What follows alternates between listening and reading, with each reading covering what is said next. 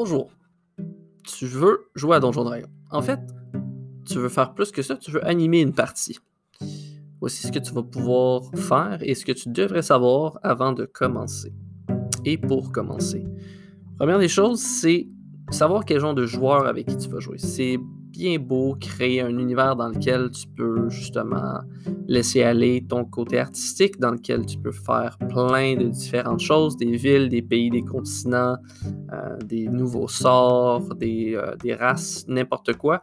Cependant, si tu as personne avec qui jouer, ça peut devenir plus ou moins lassant. Et l'idée en arrière du jeu, c'est de jouer avec des gens. L'important de L'importante chose à comprendre quand tu veux jouer avec des gens, en fait, c'est le concept de qu'est-ce qu'ils veulent faire.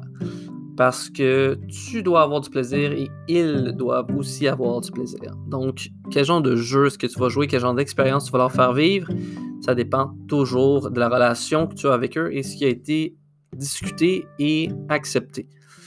Donc, les choses que vous allez devoir faire en tant que maître de jeu, c'est de créer bien sûr l'univers, le contexte, euh, peut-être aussi trouver de la musique appropriée pour les scènes. Donc, euh, selon le manuel du joueur, du maître, pardon, vous allez devoir acting, vous allez devoir euh, jouer le rôle d'un acteur pour tous les personnages non joueurs. Vous allez devoir créer des scènes d'exploration pour vos joueurs. S'ils aiment explorer et découvrir des continents mystérieux et non répertoriés ou non chartés, vous allez pouvoir leur offrir cette opportunité. Investigation, donc s'il y a une scène style meurtre et mystère, vous pourriez aussi organiser le tout. Bien sûr, le combat.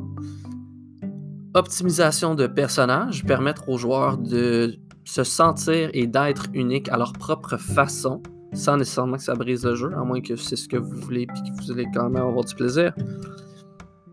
Problem, problem solving, donc résolution de problèmes aussi, des casse-têtes, des énigmes, euh, des pièces un peu à la Breath of the Wild, ça peut absolument être incroyable. Et aussi compter une histoire. Donc, votre aptitude à bien transmettre de l'information pour créer une image mentale de l'expérience vécue par les joueurs. C'est toutes les choses que vous allez devoir faire et ou apprendre à faire pour devenir un maître de jeu et un bon maître de jeu éventuellement, ou peut-être que vous avez un talent et que vous êtes excellent. L'important, c'est pas d'être bon au début, l'important, c'est de le faire, gagner de l'expérience et de continuellement s'améliorer. C'est le cheminement qui est important. Donc, qu'est-ce que vous voulez faire comme aventure? Est-ce qu'on parle d'une aventure qui va se faire une fois? Est-ce qu'on parle d'une aventure qui va être faite, euh, une grosse, grosse mission qui va devoir être faite sur plusieurs rencontres? C'est vraiment à vous de décider.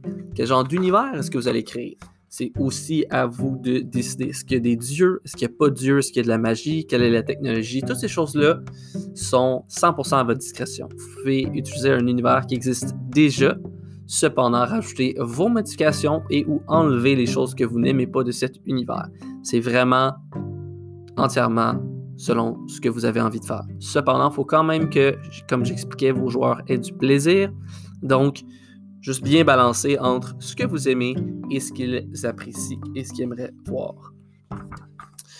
Donc, euh, est-ce que vous êtes obligé de faire un univers réaliste, style Donjon Dragon fantastique? Non, si vous voulez faire que c'est euh, des créatures euh, humanoïdes, genre des hommes lapins, n'importe quoi. honnêtement, j'ai vu plein de choses. J'ai vu des Lego avec des règles faites maison sur justement Universe 20.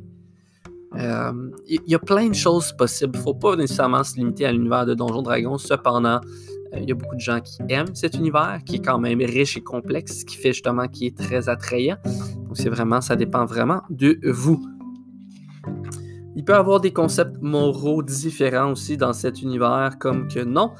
Puis, euh, je vous invite à commencer d'une. Voici ce que ça vous prend, comme que j'expliquais. Ça va simplement vous prendre euh, soit le guide du maître, soit juste une histoire que vous aimeriez faire vivre à vos joueurs, euh, ou vous pouvez aller en ligne, puis il y a beaucoup de matériel aussi que vous allez pouvoir trouver. Une fois que c'est fait, vous pouvez soit le créer papier-crayon pour jouer sur une table ou en ligne, ce qui va vous prendre un peu plus de ressources par rapport au fait que vous devez apprendre un nouveau logiciel et euh, intégrer toutes les informations nécessaires pour faire rouler la partie de façon fluide et agréable.